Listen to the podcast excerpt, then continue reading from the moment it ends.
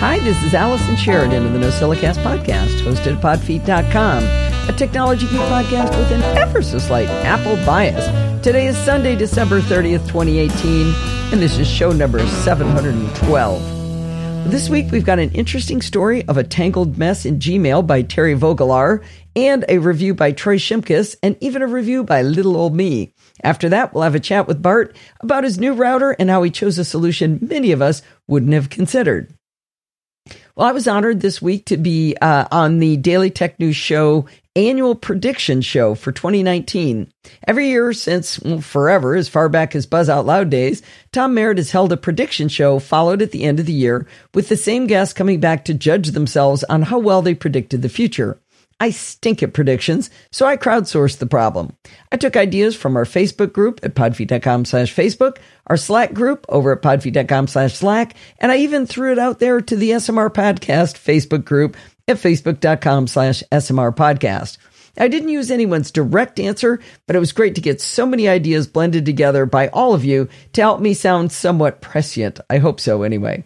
Many thanks to all of you who helped me with this. You can watch the video version of DTNS 3438 or subscribe over at dailytechnewsshow.com. I took a week off from recording Chit Chat Across the Pond, but we'll be back next week with Darren Carr of the Mac Quadcast, and then back into programming by stealth the following week with Bart Busschots. Terry Vogelaar ran into a very puzzling problem with his Gmail, and he enlisted Steve's help in diagnosing the problem. It's a unique problem, but I think his explanation will be something to tuck away for a rainy day when someone else has a similar problem. Let's have a listen. Hi, this is Terry Vogelaar from Holland. Recently, I ran into a weird problem. Whenever I send mail from mail.app on my iMac using Gmail, people received it as if it was sent from my wife's email address. So they replied to her. Her Gmail account is listed among the accounts to synchronize her calendar with my calendar.app. But for the rest, it is not an active email account on my system. I double checked that it shows my address as the from address. And even when I viewed those messages in my send folder, I see my own address. Yet the receiver saw her address and replied to it. Totally baffling. Steve generously offered to help me he found out that there was no trace of my address in the header data of the email I sent him. Then it finally dawned on me. I remembered that sending email uses a different protocol than receiving email. Receiving is usually IMAP. Sending is SMTP. So although the IMAP account of my wife's account was inactive, I apparently was using the SMTP settings of her account. Usually, the SMTP servers are just as easily fooled as the normal postal service. If I would claim to be Leonardo da Vinci, people would receive mail from Leonardo, and the postal service or the SMTP server uh, wouldn't care. People can impersonate whomever they want when they send email. This, of course, is abused uh, quite often by spammers. Apparently, Gmail corrects the message when the from address doesn't match the settings of the SMTP server. So it probably is a feature, not a bug. But man, what a weird problem to solve. Thanks a lot for that, Terry. I really appreciate you recording that because that's something I don't think I would have figured out, but I'm really glad I know about this now. Now, some of you may be asking, as I did, how to find the SMTP settings to which Terry refers.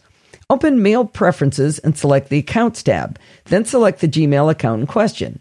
The third tab over on this page will be Server Settings.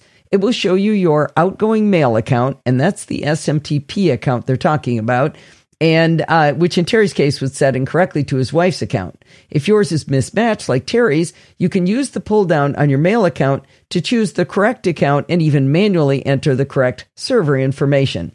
Thanks again, Terry. That was pretty cool. Being retired, I have the luxury of very slowly sipping a cup of coffee in bed every morning while I play on the internet with my iPad.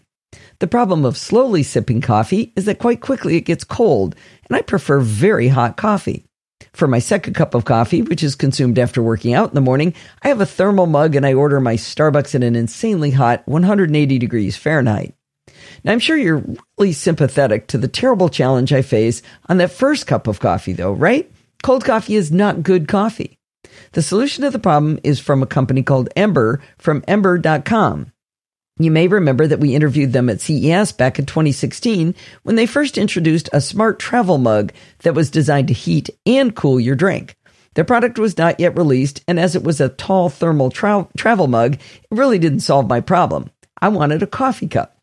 Well, since that time, Ember has introduced a smart ceramic mug that will keep your beverage warm. It comes in either white or black and looks like just like a very traditional white or black coffee mug. The original Ember travel mug comes in at $150, which makes the newer Ember ceramic mug sound like a steal at $80. This is clearly in the luxury item category, which is why I never asked for it for so long, but it really could solve my challenging cold coffee problem, so I asked for it and got it from Santa this year. The Ember mug comes with a plug in charging coaster that has two little gold pins sticking up on the surface. When you set the mug down, two gold rings on the bottom of the mug made up with these pins, allowing the coaster to charge the internal batteries on the mug. Now let's back up for a moment to 1985 when Steve had a coffee mug that basically solved the same problem in the same way. The coaster was a heating element that was activated by a magnet in the bottom of the mug. When the mug was on the coaster, the metal plate on the coaster itself would heat up, thereby heating up the bottom of the mug and keeping the liquid inside the cup quite hot. So, how is the Ember mug really an advancement in beverage heating? Let me count the ways. First of all, the mug itself has a battery in it, which is charged by the coaster. The coaster doesn't heat up the mug, the mug heats itself. Now, strangely, the mug doesn't get hot even when the liquid temperature is set to the maximum of 145 degrees. It gets pleasantly warm, but it's not quite enough to heat up my cold hands in the morning. The last thing is you have control of how hot the beverage gets, and that 1985 solution did not do that. Now, how is this Ember mug smart? Well, of course, it has an app because everything has an app nowadays. The app provides a ton of cool capability you probably didn't think you needed, but maybe you do. The first thing you do with the app is to pair your mug, which is a very simple process and it worked flawlessly. There was no getting on a 2.4 gigahertz Wi Fi network or any of that nonsense. Simply select pair new device, then hit the power button on the bottom of the mug, and you're done. Well, except for the inevitable firmware update, right? We definitely live in different times when your coffee mug needs a firmware update. Once that's done, you're invited to personalize your mug by changing the color of the little light that glows near the bottom of the mug when the Ember logo is facing you. I do have to say, this is biased towards right handed people. If you hold the mug in your left hand, the logo and the light will be facing away from you. In any case, it's fun to play with the color wheel to choose just that perfect shade of pink for your mug. This light can be important if you have multiple Ember mugs in your household. When you pick up the mug, there's a motion sensor inside that triggers the light to come on, and that allows you to imme- immediately tell you whether it's your mug. If you're blind, that's not going to help you very much, but don't worry because the Ember app isn't accessible anyway. You're blocked at the very first step, I'm afraid, because you can't select your mug with voiceover turned on. Well, we'll have to keep going for those who have the gift of sight. After you do the initial setup of your Ember mug, you're invited to choose a temperature for your liquid refreshment by sliding a scrolling wheel from left to right. The purpose of the Ember mug is to maintain the temperature, but for grins and giggles, I asked it to heat some water from 100 degrees Fahrenheit to 145 degrees. It did heat it up to that temperature, but that burned through the entire battery, so it was not able to maintain 145 when it got there. After recharging the mug by putting it on the charger coaster, I tested again with a cup of freshly brewed coffee, and it kept it at 145 degrees Fahrenheit for well over an hour before the battery ran out. If you drink your beverage faster than I do, you could probably get a couple of cups worth of uh, keeping the temperature hot before needing to recharge. But definitely plan on charging your cup frequently. It's not hard to recharge because you can simply use the coaster when you set the cup down. Takes about an hour and a half to recharge the battery fully. Now, if you're more adventurous than me and actually drink different beverages at different temperatures, Ember Mug can store six different preferences. You can create temperature presets that you can name and then set with the tap of an icon button. They provide five example names and temperatures, along with one called heater off, which I guess could also be useful, like you just don't want it to keep heating. Ember also has provided a tea timer so you can be notified when the perfect steeping time has elapsed. Three tea times can also be defined and named for different types of tea. Now, you might be wondering whether this is the cup for you. I have two answers for you. Maybe yes, maybe no. Pat Dengler and I both got the Ember mug right around the same time. She returned hers, and I love mine. Let's compare our usage to see why. I drink one cup of coffee very slowly every morning. Pat drinks two cups of coffee fairly quickly. Her coffee doesn't really have time to cool down. I drink my coffee in one location, sitting in bed, so I have the coaster plugged in right next to me, sitting on my bedside table, and that works perfectly. I do have to remember to let it charge before I bring it down and wash it so it's ready to have fresh coffee in it the next morning. Pat, on the other hand, wanders all over her house with her coffee, so setting it down on the coaster wasn't always a viable option. Now, you might think you could just get a second coaster, and that is an option. Ember charges $40 for a second charging coaster. I think faced with that uh, really needing a second coaster, I'd buy a second cup slash coaster combo for $70 just in case I later broke the ceramic mug for that price. Now, Pat likes to make tea in the afternoon. She evidently drinks a lot of tea because it lasted just through two cups for her, and that wasn't enough for her needs. Again, this gets back to the inconvenience to her of setting the cup down in the charging coaster, which wasn't a problem at all for me. So, if you like me and you have a consistent location for drinking your hot beverages, and you might really find the Ember mug useful. I'm picturing when I was working and often drank coffee at my desk, where charging coaster would have been perfectly convenient. If you drink your hot beverages quickly and don't care if they cool off, then definitely don't invest in an Ember mug. If you wander locations and don't want to shell out $40 for each spot, you might want to set your coffee down so it can charge. The Ember mug is also the wrong product. But I'm delighted with my Ember ceramic mug, and I love having piping hot coffee for the hour it takes me to drink it. A luxury item to be sure, but one I adore. While I'm doing the podcast right now, I am sipping a cup of warm tea, which is at a perfect temperature for me. All right, let's switch gears and listen to a Rocketbook review by Troy Shimkus. Hello, fellow castaways. This is Troy Shimkus coming to you from sunny Florida. I wanted to do a quick review of a product that I recently came across called Rocketbook. I've long been interested in taking written notes during meetings and turning them into shareable electronic artifacts. Ever since I was a student, I've had to kind of attend meetings or classes and needed a better way to take notes. In grad school, I had one of those old original HP tablets, uh, still in a closet somewhere, I'm sure, but was one of the first generation that had a removable keyboard and a stylus pen that was kind of attached with a little tether to the screen. I enjoyed using that in college for electronic notes. It was actually a very useful tool, but also very heavy, and of course, by today's standards, clunky as anything. As an educator later in life, I was always looking for the next best note taking slash organizing of notes tool that we could find. So I came across a product called LiveScribe, which I loved, and I eventually even played a role in selling and training on those products to school districts here in Florida. Once the iPad came out, I pretty much gave up on any pen input, even though my typing wasn't all that fast. And now that I have the iPad Pro with the Apple Pencil, I have landed with Notability as my note taker of choice, and I haven't looked back. So, out of the blue, my company decided to send out a little thank you gift to all of us, and this year it was the Rocketbook. The short version of the review is that it's a fun thing to play with, but I don't know that I found any real unique use for the product that I couldn't do with any old piece of paper and a smartphone. So basically, the product is a notebook of special glossy paper that's kind of made from a type of polyester and an erasable pen, so you can actually write on the pages and then erase them using the included microfiber cloth and a little spritz of water. It's a good way to not create more paper waste for sure. The nifty part comes in when you use the Rocketbook app to snap a picture of the page, which can then be sent to several different cloud services like Dropbox or Google Drive. You can send it through email, a message, Slack, etc. Each page has a set of seven symbols at the bottom that each kind of correspond to a separate macro, if you will. And they will automatically send that page to the defined service when you set up, when you scan it with the app. So in the app, you set up that this symbol goes to this service and that symbol goes to this service. And when you scan the page and you mark on those little symbols, it automatically gets sent to those services. So there's an array of dots on each page that kind of assist the app in scanning and positioning the paper. So it helps kind of, you don't have to keep it perfectly aligned. It'll use those dots to help with the scanning and alignment of the pages. But what I find lacking is more of the post scanning use.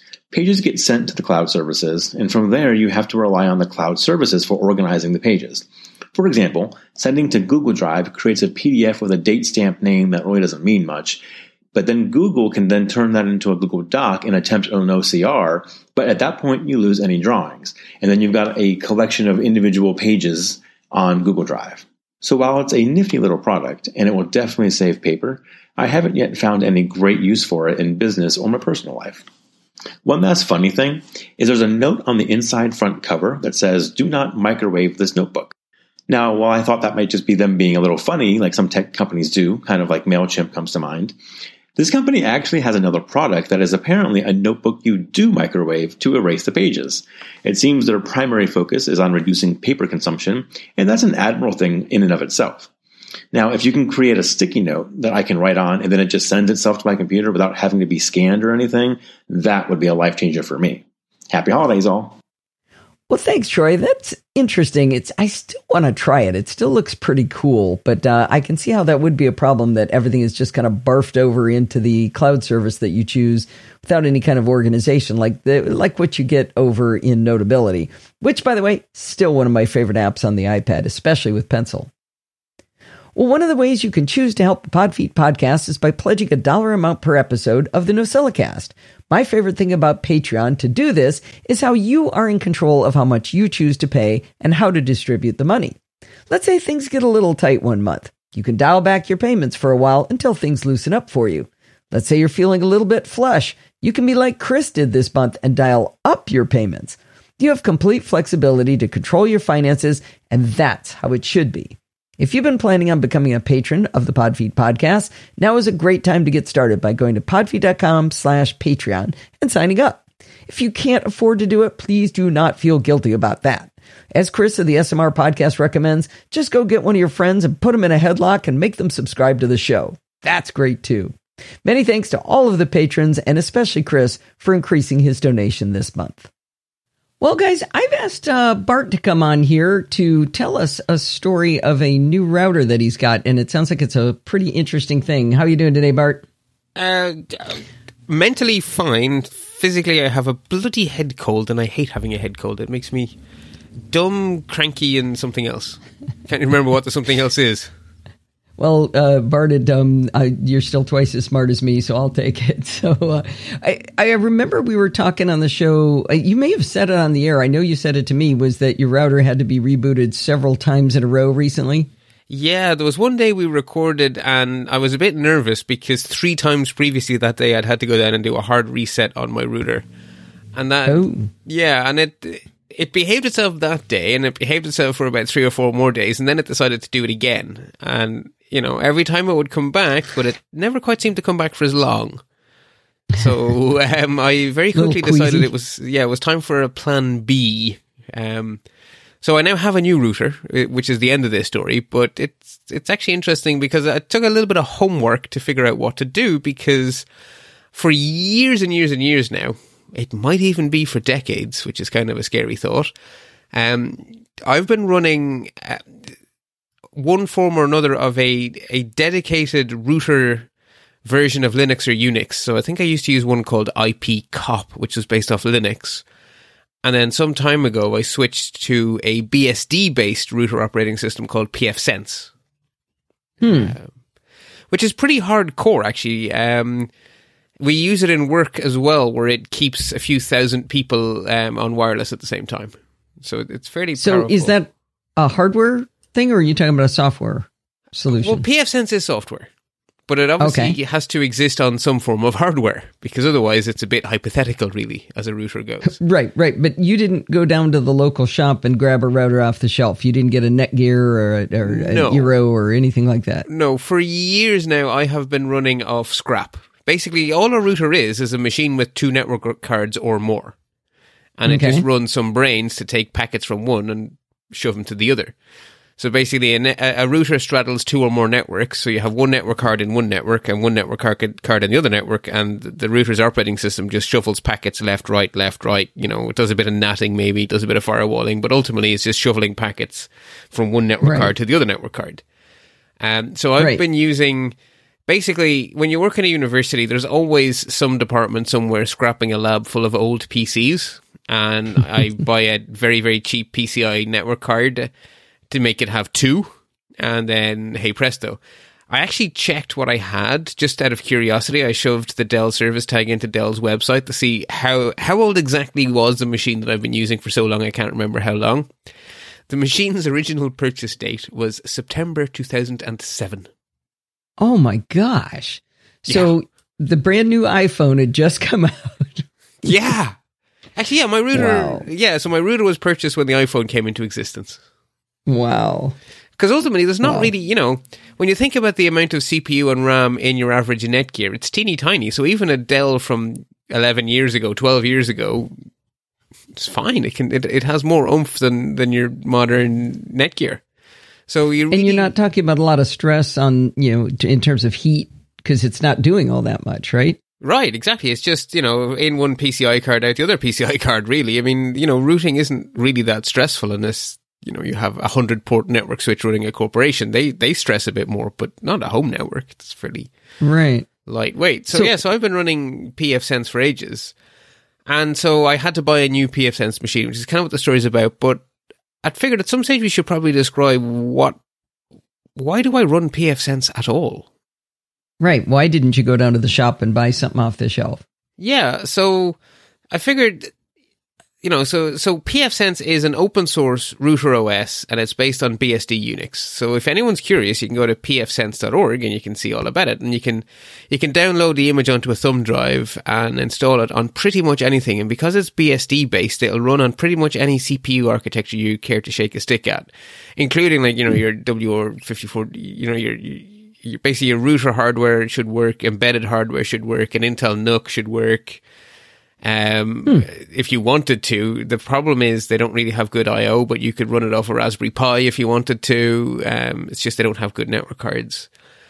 Uh, I mean, you could read pretty much if it can calculate and it's not an abacus, it can probably run pfSense because BSD Unix compiles on just about everything, and it's just BSD Unix really. Um, By the way, I just did a search. I suddenly remembered that you had talked about this a little bit once before. You talked about it on the show in 2012, March of 2012. I've been using this for quite some time. yeah, yeah. I'm trying to remember because I, I, just did a search on pfSense and it's talking about your Dell GX uh, 110, a Pentium 3. Ah, okay, so that's the previous one. So the the, the one that died last week was uh, an Optiplex uh, 745. So it's even, oh my gosh.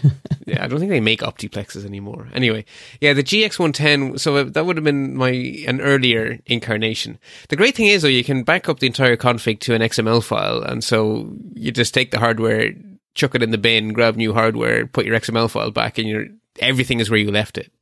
So all Oh, you know, all of your configuration is just as it was, which is lovely. Um, so as I say, it'll run on pretty much anything, um, and it ships with all of the features you'd expect from an enterprise level router out of the box. Um, I mean, everything a home router does, and quite a bit more that you'd expect from an enterprise level router. So you have DHCP, of course. But it's not just any old DHCP, it's ISC DHCPD, which is basically the industry standard it's it's what we use in work to power an entire university. Like that is the ultimate DHCP server. It is the Apache web server of DHCP servers, if that makes any sense. So DHCP to the audience is Dynamic Host Control Protocol. Did I get it right? Close, close configuration. Close. So, configuration protocol. So that's what what that's the post the postal uh, person saying, "I got this. I'm going to hand it off to this other uh, to this device, and this I, this packet I'm going to hand it over quite. here." It's No, um, That- is that NAT? The, the, the, I'm not quite sure what you're describing there, but what DHCP does, so in the olden days, we used to hard code IP addresses and network settings into our computers. And that doesn't Oh, that's work. okay. That doesn't work if you have a phone that moves from network to network or a laptop that moves from network to network. That kind of only works in the old desktop world. So Mm-hmm. DHCP is a protocol. A DHCP server listens for network broadcast, which is basically you turn on your device, which doesn't know any network settings, and it just broadcasts to the entire internet. It broadcasts to the IP address 0.0.0.0, which is basically just shouted at every listening network card. and the DHCP server hears this plea for help, and it replies directly to the MAC address that was screaming for help and says, yeah, don't panic. Use this IP address with this net mask and use this default gateway and use these DNS servers. And if you're a Windows machine, use this um, Wins server and use join to this domain. And if you're a telephone, you can download your config from this TFTP server over here. And if you need to use an internet proxy, use this one over here. Pretty much anything you can configure, actually. It's amazing how much the DHCP can hand down to devices if it wants to. But it basically Okay. gets your devices online without you having to tell them what to do. It's basically the network telling the device how to behave on the network. And your home So that's regular. DHCP though. So what is ISC DHCPD? it does it does all of that. So everything you're used to in your home router, you just have more buttons, knobs, and twiddles. Right? You couldn't get your home router to hand out the config for an IP phone, but you could do that with ISC DHCPD. Um, okay. you can set rules basically saying that if your MAC address is in this range, you go into this VLAN. If it's in that range, you go into the other VLAN, which is why you can do cool things like if you plug a phone into the network, it ends up on the phone network. And if you plug a computer in, it ends up on the computer network. It magically does that because, you know, you can configure ISC DHCPD to, to filter based on MAC address, all sorts of cool things. So Okay. it's everything your home router does in terms of DHCP and a whole bunch of stuff you'd usually use within an office. But, you know, as I say, pfSense is used within large organizations. You may not need it at home, but you get it. Exactly. Okay. Um, and one of my roles in work is to manage our DHCP server in work, which is ISC DHCPD. So I kind of, it's my friend. We work together quite closely. So I like having it around because I know how to make it go. Okay. Okay. Uh, you also get a caching DNS forwarder, which is powered by an open source uh, DHCP implementation called dnsmasq. Um, and that has everything you'd expect from your home router, which is basically it will. So your home router will act as a pretend DNS server for all of the machines on your home network, and then it will forward the requests on to whatever you configure in your home router. So you might Okay. configure your router to use 8.8.8.8 or 1.1.1.1 or 9.9.9.9 or whatever. We have so many cool D- DNS servers. Some repeating number in our in our current world. Yeah, we did a whole episode actually on choosing a DNS server. Um, and that's done with a forwarder. And a, a good home router will also have a, will throw a cache into that forwarder so that if one person looks up google.com, it remembers that for everyone else who's sharing the network with you. Um, and I think most home routers will do that. So dnsmasq will do all of that kind of stuff. But dnsmasq will also integrate with ISC DHCPD and it will answer for the names you give your machines when you reserve them an IP address in DHCP. So you can go into DHCP on your on your typical home router and you can say that this MAC address will always get this IP address. So that's it's either called the DHCP reservation or a static lease. You'll see it references Right. as either or Right. depending on your router manufacturer. Well, with pfSense, you can also give it a name. Oh, Uh, nice. So AllisonPC.local or whatever. And Except it would never be called that. Right, I mean, you might probably give it a cooler name, right? But whatever Like your name Allison scheme is. Mac dot local. I'm very boring. I call uh, I call my machines by I take the I in Apple's product name and replace it with a B and then stick the year after it. So BMac dash 2013 became BMac dash 2018 recently. Uh, and I have Wild thing. yeah, I know. Uh, it sort of reminds me when my Apple Care is up because I see the year of my machines all the time. Hmm. Uh, anyway, but with pfSense, those actually get registered as DNS names. And so, although they're not real DNS on real planet Earth, dnsmasq says, I'm happy to serve that out for you. And so it basically intercepts any query for this name you just made up, whether you own the domain or not. And it answers back and says, yeah, yeah, that's that IP address over there, which was handed out by DHCP.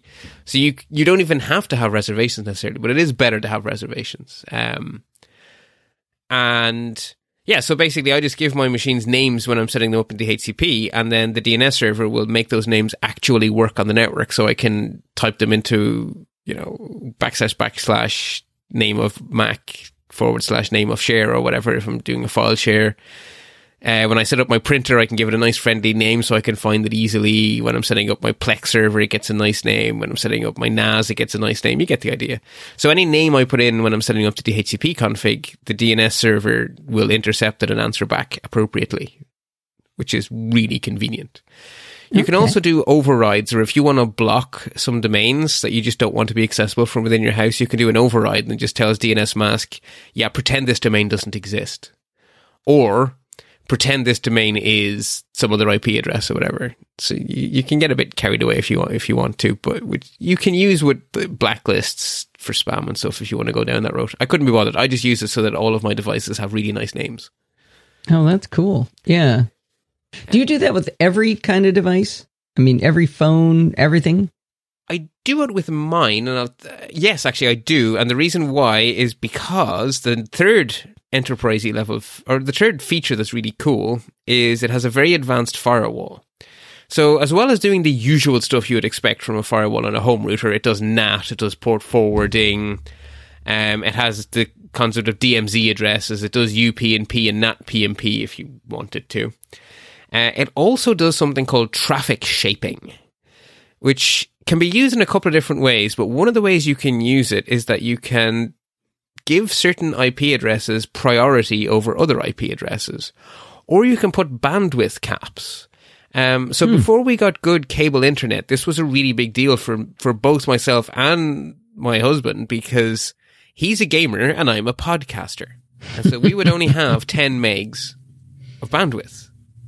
So what I had done is I had basically put all of his devices in one half of our IP range and all of my devices in another half of the IP range. And I set up a traffic shaping rule that says that neither half can ever use more than 75%.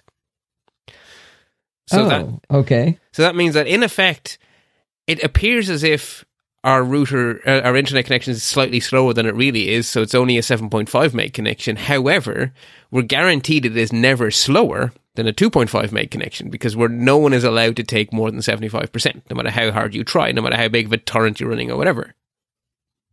So there's always some left over for the other guy. Right, which is enough for Skype Yeah, right, right. or for I do game. remember the days of you running out of the house or around the house going, What are you doing? Yeah, and the solution to that was traffic shaping. Um, another potential way, another solution back in the days when Skype used to be easy to configure to use a, a dedicated port, so you could tell Skype to always use a certain port. Then I used traffic shaping differently in pfSense. Then I had it set up that the port I had picked for Skype got the top priority, and all other traffic was to- was basically put second in line behind Skype traffic. And that was great until the Skype just changed and that stopped working reliably. So I've heard people talk about quality of service, QoS. Is Yeah. this essentially that? But you're you're you're able to fine tune it? Yes, and this does also have support for traditional QoS as well. So Okay. yes, I mean there's a whole protocol around QoS which you can, which is also implemented by pfSense. So at this stage, these are Oh, kind of oh, so you're saying it's different though. yeah. This is traffic shaping, so this is a whole different feature. How is hmm. Q, How is QoS is a protocol. Q, QoS is a defined protocol. That it's it's like Oh, it is? Yes. I could Hmm. I could look up its um 802 dot whatever number. It's it's an 802 dot something. Pretty much everything Huh. networky is an 802 dot something. Um Okay. be So, so I thought conceptually it was like I want to make sure that the packets all stay in order when you're delivering video, but if you're um you know, you're typing an email, it doesn't matter because it's going to catch up. Yeah, it, it, yes. I mean, ultimately, the, the- what the QoS protocol is for is for prioritizing stuff like VoIP, so that it beha- so that it's basically treated differently by the router than other stuff. But traffic And, shaping and that's different than what you're doing. yeah, traffic shaping is a feature of the firewall that's built into Netgate. It's oh, sorry, into FreeBSD. It's, PFSense. it's actually into PFSense. Well, it's actually the FreeBSD firewall, which I think is called FW. Um, pretty sure FW is the most current firewall. Basically, the BSD firewall is quite powerful, and that's what PFSense gets for free because hey, it's BSD. Um, and you can also do things like time-based rules. So if you have your DHCP set up to give your kids' devices certain IP addresses, you could say that after 9 p.m., those IP addresses aren't allowed on the internet, but everyone else is. Oh, oh, interesting. So you can start to do really fun things with these more advanced features. Um, Torture your children. yeah. So that's um, sort of basically does everything your home router does, but just a little bit nicer. But then it also does stuff that your home router probably doesn't do at all. Um, for a start, your home router, generally speaking, has two, maybe three networks. So it'll have a WAN and a LAN interface and maybe a guest network. So that's two obvious ones and maybe a third one along for the ride. PFSense could have a hundred networks if you wanted to. You just need to have the hardware to talk to it. You'd have to have extra network cards. No, because it has VLAN support, so you can run Oh. multiple multiple. So there's a, there's there's another 802 protocol for running multiple separate subnets on one physical wire, And as long as they then connect to a switch somewhere else in your house that has the ability to break those apart again, to sort of demultiplex it, if you like, um, then you can have basically one network port on the inside of the pfSense box serving out 100 VLANs, which would then be split Oh, up okay. into 100 Okay. actual separate networks at various edge points around your network. So, I think this Joe LaGreca has talked to me about doing this, and whatever kind of router he's running, he does this. yeah, I mean, VLANs are available on high end home routers, but they're you're not going to get them on your bargain basement router. You, that's that's something for you. If your router supports it, it'll be under the advanced tab, and you probably have to click a few buttons to make it show up. By the way, I do like the fact that Netgear put a firmware update under advanced, Oh my which god! means anybody who's not advanced won't ever update the router, right? and most people see that button for what it is—a warning. Only tread here if you know what the hell you're doing. Oh yeah, and when you click the buttons, it goes, "Are you sure you really know what you're doing? You don't, want, you really, you probably don't want to go in here." So you probably don't want to update your firmware. That's genius. Absolute Yeah. genius. Okay. So one of the nice things is you could actually, if you had multiple physical network cards, you could do our Y-shaped configuration of routers in a single box. Hmm. So basically, three network cable, uh, three, three. So you basically you'd you'd buy an, you know, you take a scrap PC, you buy two PCI network cards. The say the built-in one you plug into the router from FiOS or whoever you get it from, and then you have two holes left. Well, one for your IoT network and one for regular network. No need for extra routers. So you know, Right. easy to do. Um, it also does something called the DHCP forwarding. So I describe DHCP as shouting for help, right? Which means mm-hmm. it's a broadcast, but broadcasts are contained within a physical LAN. If you have three LANs or whatever, if you have three networks, then you would need to have three different DHCP servers listening. But DHCP forwarding allows DHCP requests from one island universe to be passed on to a central server somewhere else, and it will basically relay the answers. It'll act as a man in the middle. Yeah, this guy over here on that network is looking for an IP address. Do you know anything about that, Mr. DHCP server? Yeah, yeah, yeah. Tell him he should use. And it forwards Oh, it on. So you can have one ISC DHCPD server serving as a DHCP server for arbitrarily many networks. You, ca- So are you actually with your home setting up these DH, ISC DHCPD servers? You're configuring them Or through a web GUI. So the whole of pfSense is configured through a web GUI. So you basically connect to the pfSense box's IP address and you log in. And then you have a web interface, a really nice web interface. It's even responsive. It'll even work on your phone. And so you're doing Mm. everything by pointy, clicky, typey, typey. Okay. Okay. Now, there is also an SSH interface, so if you like being a Unix nerd, there is a full featured bash command prompt down there too. Nice. And all of those config files that are powering all of these standard technologies, like dnsmasq and um, the DHCPD, they're all just the standard stuff. So the web interface is just doing what you would do on the terminal, but you know, without you having to type. So if you want to get in on the terminal, you know, have at it, and you can mix and match. So if you change the config file in one, it should reflect in the other. So it's you know, it's it's the full power of Unix Okay. in there.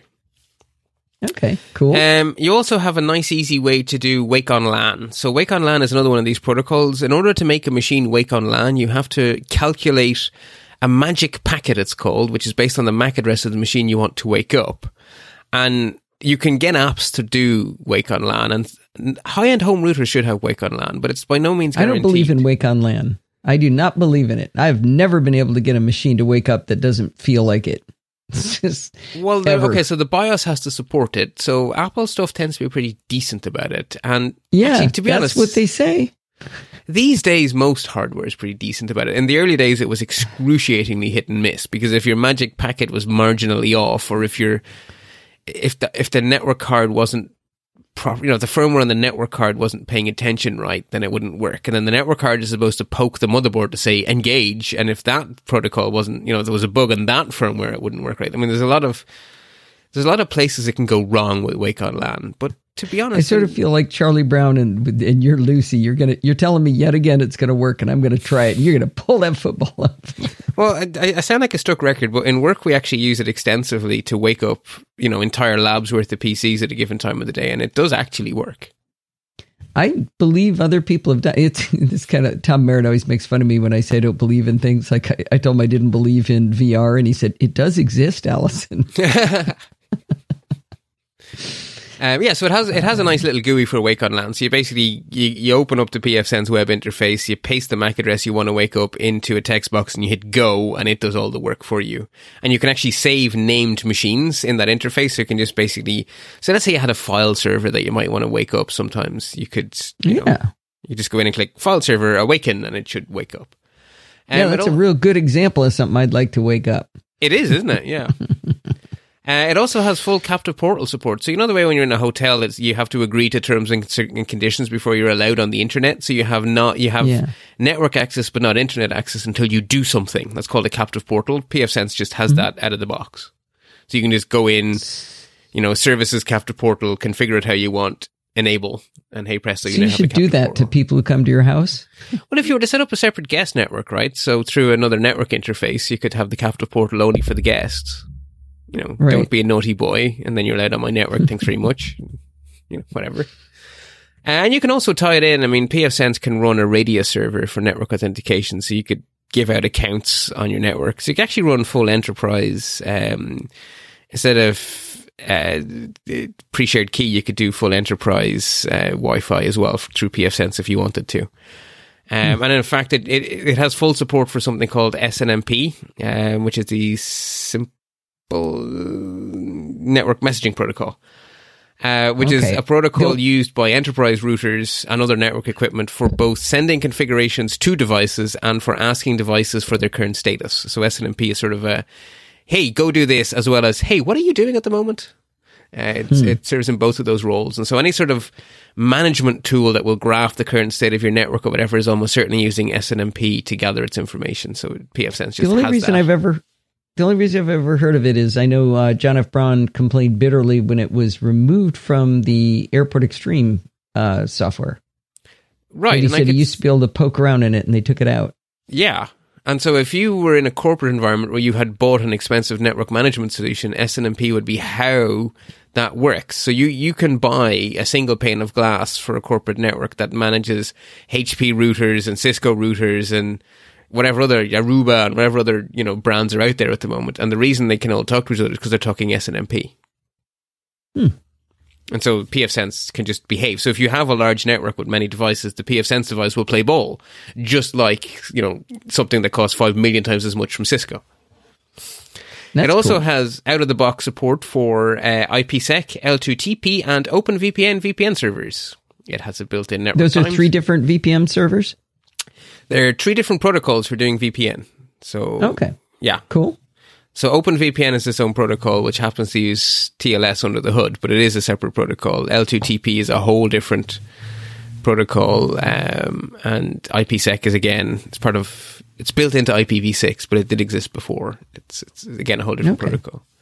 It has a built-in network time server, so if you want all of your devices to have exactly the same time as each other, whether they're Windows devices or whatever, you can basically say everyone use, and you can use DHCP to push out this time server to people. Uh, so everyone use me as your time server, and then, then all of your devices will be perfectly in sync. Kind of more of a corporate feature because what you want is log correlation in a corporation. You want to know that the log file on this device over here and the log file on this device over here agree that it's five o'clock now. They don't have to be right; they just have to be in agreement. Right, right.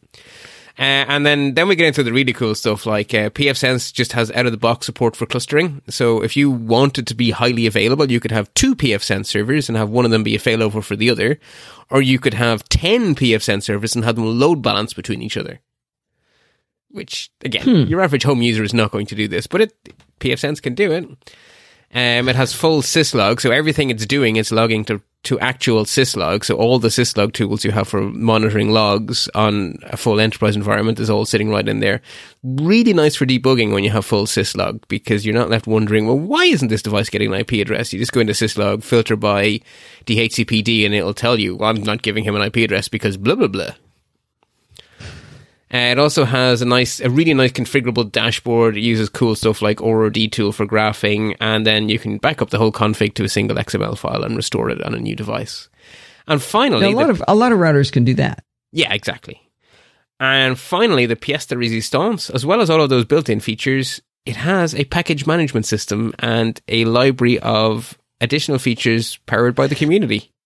So, a lot of That things you might fun. want the router to do on top of what it already does, are just sitting in there waiting for you. So if you were using Captive Portal, you would want to have SSL certs on it, and you might not want to pay for them. So there is actually a plugin to use Let's Encrypt in conjunction with Oh. pfSense.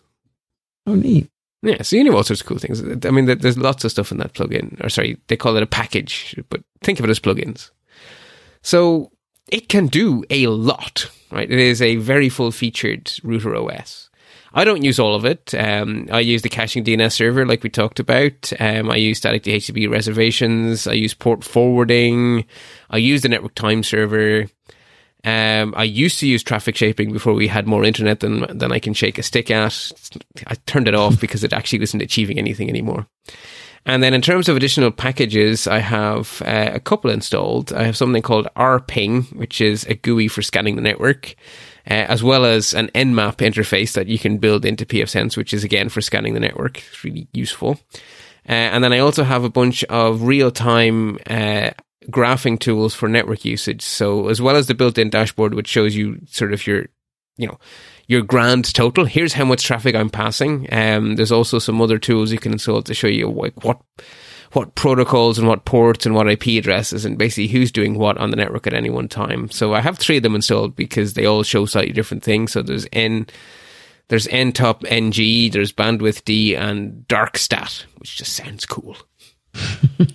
Might as well install that. Yeah, exactly. So that's sort of what I'm using pfSense for. Um, my old setup was the Dell Optiplex 740 we talked about, which is, you know, uh, I think just looking at my config backups, I think I installed it. So that I installed it when it was already seven years old. So I think I installed it in 2014. So I've done pretty well out of it.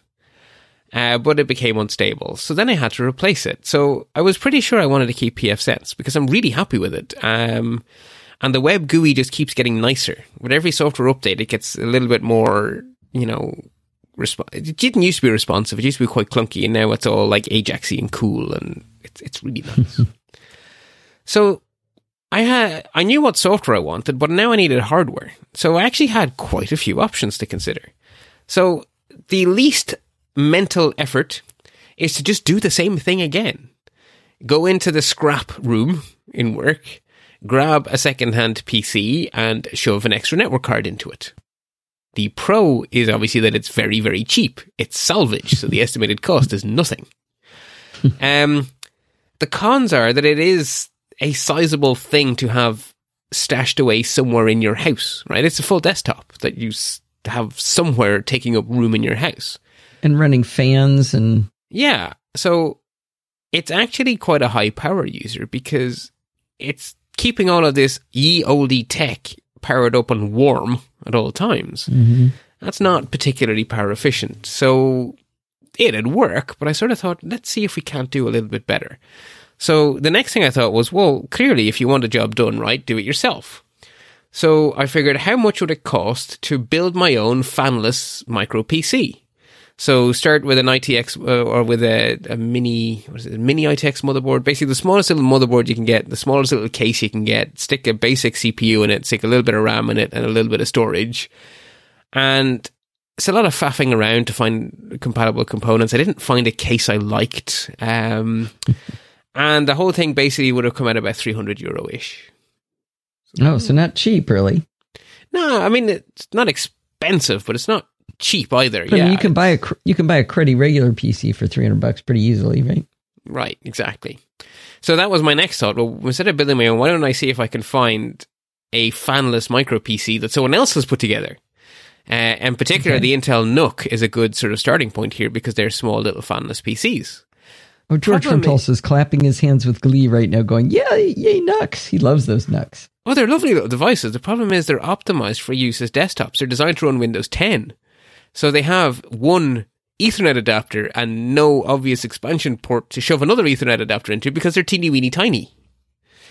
So I couldn't really get one to behave as I wanted because I really do need two Ethernet ports. So And you, you needed hardwired Ethernet. well, I mean, I could have used a USB, but then the chances are No, that but I mean, that's Wi-Fi. slower. Oh, oh no, no, no, no, no. The the Wi-Fi I, I use an access point to do my Wi-Fi. It does no routing; it just does an access point because. Oh, okay. You didn't tell us that. Yeah, so I, I, the PF Sense box isn't doing Wi-Fi. It's only doing all. It's only doing all of the other work, and then I have an old Airport Extreme that is configured in bridge mode to just take the network created by PF Sense and spread it into the air. And if that dies, I have a TP link that a friend of mine gave me because they were moving house, sitting down waiting for me to blow the dust off it and turn it on if the airport ever dies. And then I guess at that stage I can buy another cheap access point. Right. Um, so I sort of looked into it and the cost was about 400 euro and I would have had to use a USB Ethernet adapter, which means that's not actually going to give me really good Ethernet speeds. So it just Right. seemed like a good fit. Basically, they're lovely machines, but they're for something else. They're not for this job. Yeah. Uh, now there are, I did find some people selling pre-built fanless micro PCs designed to act as routers, and some of them are even advertised as being designed to run PFSense. So they have the pros you'd expect: small, low-powered, in theory, easy. The problem is, every single vendor I could find either had no reputation or a bunch of reviews saying "Stay away, stay away, stay away." and the cost wasn't really all that cheap. It was basically between 300 and 500 euro. So that's kind of the same price as build your own. And at least if I build my own, I know what I'm, I theoretically know what I'm doing. And if I get it wrong, I have no one to blame but myself and no one to go fight with for a refund. So then I thought, hang on a second. PF Sense, there is a company, like Red Hat Linux has a company behind it. There's a company behind PF Sense um, called Netgate and they sell hardware specifically designed to run PF Sense with all the warranties you could like and a nice support website. And in fact, they'll send you a thumb drive with PF Sense ready to go. You just shove it in the front of the device and away you go. So I thought, well, how expensive can they be? Maybe they'll turn out to be not horrifically priced. So I wandered over to their website. Lo and behold, uh, a basic one designed for a small office, $175. Oh, really? Yeah, Wait, is, why does it say 270 euro in the right? Because by the time I got it shipped to Ireland and paid the Irish import duties, it came to 270 euro. Oh, okay. So you guys would get it for much cheaper because you're going to pay a little bit of shipping, but not a lot because you're not sending it halfway across the world. That's more than twice what it 270 euro is $309. I know. I guess That's that's not twice. Right, That'd we have 20 325, I guess. But, 23% VAT. Right? There's an extra quarter on top. And the VAT is calculated after the shipping is applied. So you pay VAT on the shipping too. That's wrong. Oh, It's not value added. don't get me yeah, started. don't don't even get me started because it gets even even dumber than that. The courier gets to charge a fee for all this hard work of collecting taxes, and you pay VAT on the fee as well. Oh, God. So UPS or DHL get to charge usually about ten euro, which becomes twelve fifty. Well, twelve thirty. I mean, yeah. Anyway, it adds up quickly. It's very annoying, which is why I don't buy stuff from ThinkGeek as often as I'd like because it just becomes stupidly expensive. But the thing is, even bearing in mind all of that stupidity, two hundred and seventy euro is right in the ballpark of build your own, only with zero hassle, cheaper than buying a NUC, and right in the ballpark of buying someone else's assembled router device with no warranty whatsoever. So that actually makes that really the obvious solution. So that's what I did. Wow. Now, how big is this thing? Is it NUC sized? Yes, it is tiny. It is the size of an Ethernet switch, like a, a little Oh, mini wow. Ethernet switch. Like a, it is smaller than an Airport Extreme. It's probably about the size of an Airport Express. Oh, wow. That's cool. And Yeah. have you set it up and played with it yet? Oh, it's been powering my internet since about thirty minutes after it arrived because, like oh, I say, really? Oh, you export, import, boom, export done? import done right so exactly so basically Really? i set it up in parallel so because i because i have a, a router from my isp which i don't trust or don't like so i always had that router plugged into the back of my pfsense dell well there's four ports on the crappy router from the isp so parallel to my dell I put the little PFSense box. I stuck an Ethernet cable in the front of it, tested it was working, and then just swapped the you know the real cable for my network from the Dell into the front of the PF Sense box, and we were away. Basically, 10 second outage. Well, that's no fun. I know. you didn't get you didn't have to work on it at all. Uh, no, so basically the, the box came, it had the little device, it had the power supply, uh, and it had a USB drive in the shape of a credit card that you sort of flipped around and then shoved in the front of the device. So you shove a monitor and a USB keyboard and the Ethernet jacks into the PF Sense box and the little thumb drive. You power it on. It says, "Oh, hello. I see there's nothing installed on this device yet. Would you like me to install from the USB drive over here?" You go, "Yes." It then gets up and running. You then connect your laptop or whatever you like to the one port on, you know, to the inside port, to the LAN port. Uh, you go to the default IP address, which is 192.168.0.1. You log in with the default admin username and password. You say restore from backup. You copy up your XML file. The thing reboots and hey presto, it is as you left it. Is the uh, does the XML file have your real username and password? It does. So once that's done, Wow. you're back to actual proper username, which is not admin, and actual proper password, which is not, I think it's five zeros is the default. Actually, no, sorry, the Wow. default I think is PF Sense. Anyway, Isn't that kind of disappointing that you didn't get to play with it though? no, because I was in a hurry. Oh, and being without internet makes me cranky. And my internet Oh, had been really flaky. You know, I think that day we'd rebooted three times and it was 10 a.m. oh, yikes! So when the doorbell Yeah, rang and it was the a good day. postman, I was like, yes, yes, I will take this off you. Here is your, I had to pay cash on delivery for the bloody taxes. Yes, here is your money. Go away now. Thank you. Scampered upstairs and put it in place. Actually, was it? I believe it was under the stairs. It used to be, one, it? it used to be sitting next to the front door, but because this one's so teeny weeny tiny, it's behind the telly. It actually, I'll tell you what, it's smaller than my Apple TV because it's sitting next to Oh, the Apple wow. TV. So behind the telly used to be a giant big Dell box hiding behind the telly, and now behind the telly is an Apple TV, an Ethernet switch, and this PFSense device. Nice. It was under the stairs at one time, though, right? It, was, yes, it was. Okay. I just think it's interesting that that I know where somebody's router is in their house, twelve thousand miles away or whatever it is. Well, the thing is, the Airport Extreme is still sitting out in the hole next to the front door because it has much better coverage there. So that's another reason to not have your router necessarily be your Wi-Fi access point because where the internet happens to come into your house and where you want your Wi-Fi to be beamed from are not necessarily the same thing. So because we have cable internet, the internet arrives next to the telly. But that's a terrible place for a Wi-Fi router because it's literally in a corner of the house. Yeah. So, but that is still where you have it.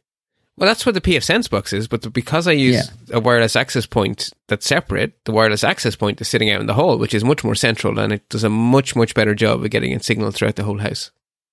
How are you running the Ethernet call the uh, uh, Ethernet cable to the center of the house? I, I, there's these little nails you can buy with a little round hook on them. okay, good. I'm, I don't just have Ethernet out to the Wi-Fi access point. I have Ethernet to every room in the house. I'm sitting Do you here. really?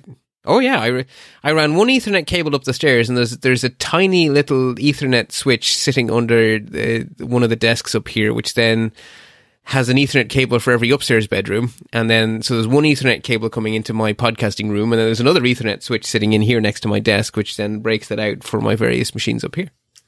So we have, yeah, Do we have Ethernet in every we- room. We only just got wired Ethernet in my den and Steve's den when we did the home remodel. Yeah, I, I couldn't we- without it. we were unwilling to run a cable down the hallway and around a corner and up and up and down doors and stuff like that. So we just kept not doing it. Like whenever Steve really needed to do some real work, we just threw an Ethernet cable down the hallway. And uh, like when we did all those tests of the um, of the Drobos, we had to run the test from his Mac and mine at the same time, and so we had to cable down the hallway for like three weeks.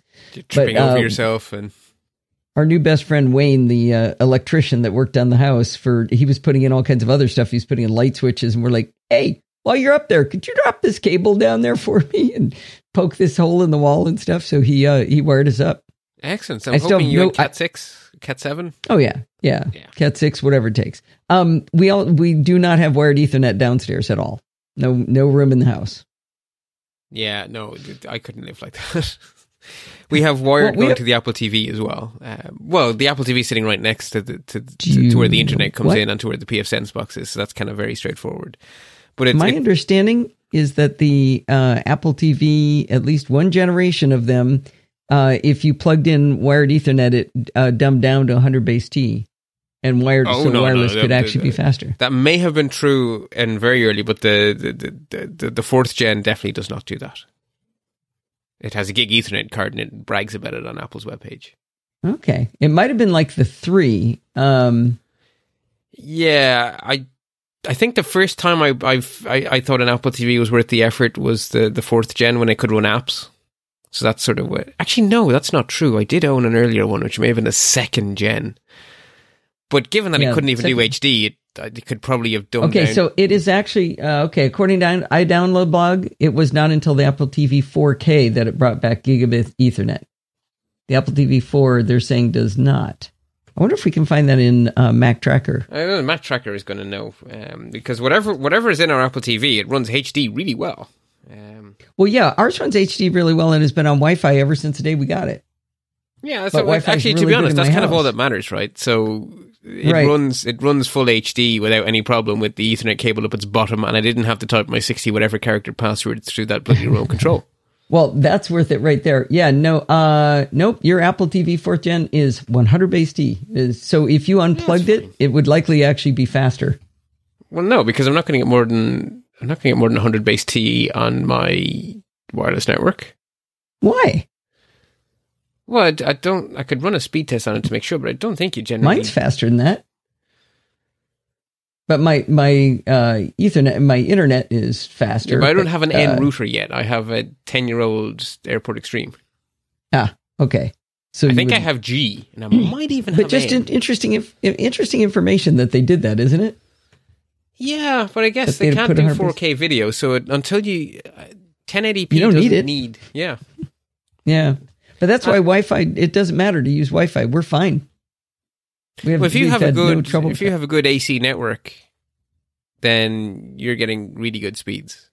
I, yeah, but fear. I've never owned. I've never had wi- uh, w- wired Ethernet downstairs, and I've been back to the. Well, I had the first generation Apple TV, but I had to throw that away.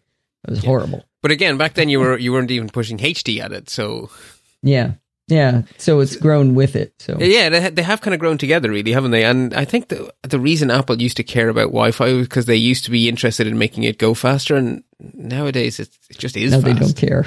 Right, Yeah, it just right. is. Like, Why do, why, do, why do we need to do this? Someone else can take care of this headache. Exactly. Well, when uh, Bart and I decided to talk about this, I said, How much content do you think there is? And he says, Well, I could briskly go through it in 10 minutes, or we could blather on for 30, 40 minutes if you want. I chose that, right? And in fairness, I think I I don't think we were blathering. I think you know there's No. good, good, good meaty, meaty, nerdy content here. Uh, Yeah, no, I really like this. This is interesting. I, I still don't know that I would go do something like this, but it makes me want to go play with it. Well, the thing is, unless you have a problem to be solved, you know, if you're very happy with your router and it makes your network do everything you need your network to do, well, then your router is perfect for you. Right. But then you get FOMO, you know. Well, the thing is, you can always you can always install pfSense and have a parallel network, right? Your your Y can have an extra. You turn your Y into a Trident. Ooh. Right? What if No- I could put it on my uh, my new Raspberry Pi? You will get it installed. Uh, it just won't be it won't particularly have performant because, well, no, you can do you can use a USB Ethernet adapter with the with the Pi. Oh, yeah, see? It will work, See? but every forum on the internet tells you it will work, but it will be slow. Yeah. But Yeah, if you're yeah, just yeah. tinkering with it, what you know, if you just want to see Just the, to the see what interface and see what it can do and make it go, it doesn't matter if it's fast or not, right? You're experimenting, you're playing. So yeah, Right. the Raspberry Pi will be fine if you can get a sec- second Ethernet card onto it. I'm or gonna, even uh, Wi-Fi. gonna- You could even use pfSense to to broadcast over Wi-Fi instead of over Ethernet. I just the way my network is set up, I I want Ethernet into my switch, which then broadcasts around the house. Sure. Uh, I have. Uh, I'm. I'm actually blowing my own story, but I'm going to tell it more than once for sure. We had a uh, little holiday party, and uh, it was a celebration of our. It was an open house to show off the new, uh, newly remodeled house, and everybody brought beautiful bottles of wine. People brought gin. They brought flowers. They brought chocolate, and uh, one person, Ed Tobias, brought pie. Ooh. Brought me a raspberry pie. Oh, Isn't that the most awesome thing ever? Did he do the logo in, in in like icing on top? Because that would have just been like taking the biscuit. No. No, it was perfect. It's it's clear, and he and he wrapped a band, uh, a, a, rubber band around it to hold the uh, the USB cable, and that's it. So I have not yet had a chance to play with it because I've been traveling and people and family and everything. So I have not played with it yet, cool. uh, but I can't wait. So yeah, he sent me the manual, and I'm supposed to be reading and, and learning and such, which I have not started. Interesting, yeah, because you, you've all sorts of choices to make there, from what operating system to run to what you're going to do with it. You lots of nerdy potential there. I know it's going to be fun, but I, I got to give a shout out to Ed because it was so funny. Just to, I, I, took this great picture of this this array of gifts people brought us with, you know, Ghirardelli chocolate and beautiful bottles of wine. Everything's got flowers and there's bows and ribbons, and then there's a raspberry pie sitting in the middle. And don't tell the other people, but this was my favorite gift. and there was Ghirardelli, Ghirardelli chocolate in there too. So, all right, Bart. Well, I promised I wouldn't keep you too long, and there I did. Yeah, well, as I say, it was it was it was fun to talk about, and uh, at, at some stage, normal service will be resumed with, after we finish with our holiday season madness. So whenever that is, and until then, happy computing. Well, that's going to wind up another year of the NosillaCast without a missed episode. It doesn't matter if I don't have a voice. If I'm on vacation, it doesn't matter. We have every single week we have the NosillaCast, and uh, I'm I'm proud of that, as you can tell, and I hope you guys appreciate it, and I know that you guys do. But that is going to wind us up for this week. Do not forget to send in your dumb questions, comments, and suggestions. You can do that to, by emailing me at allison at podfeet.com. If you want to follow me on Twitter, check out at podfeet. Remember, everything good starts with podfeet.com slash whatever you're looking for. Looking for Patreon? Podfeet.com slash Patreon. Looking for our Facebook group? Podfeet.com slash Facebook. Looking for our Slack community? Podfeet.com slash Slack. Want to join the live chat room? Podfeet.com slash chat. Want to find those Amazon affiliate links? Podfeet.com slash Amazon.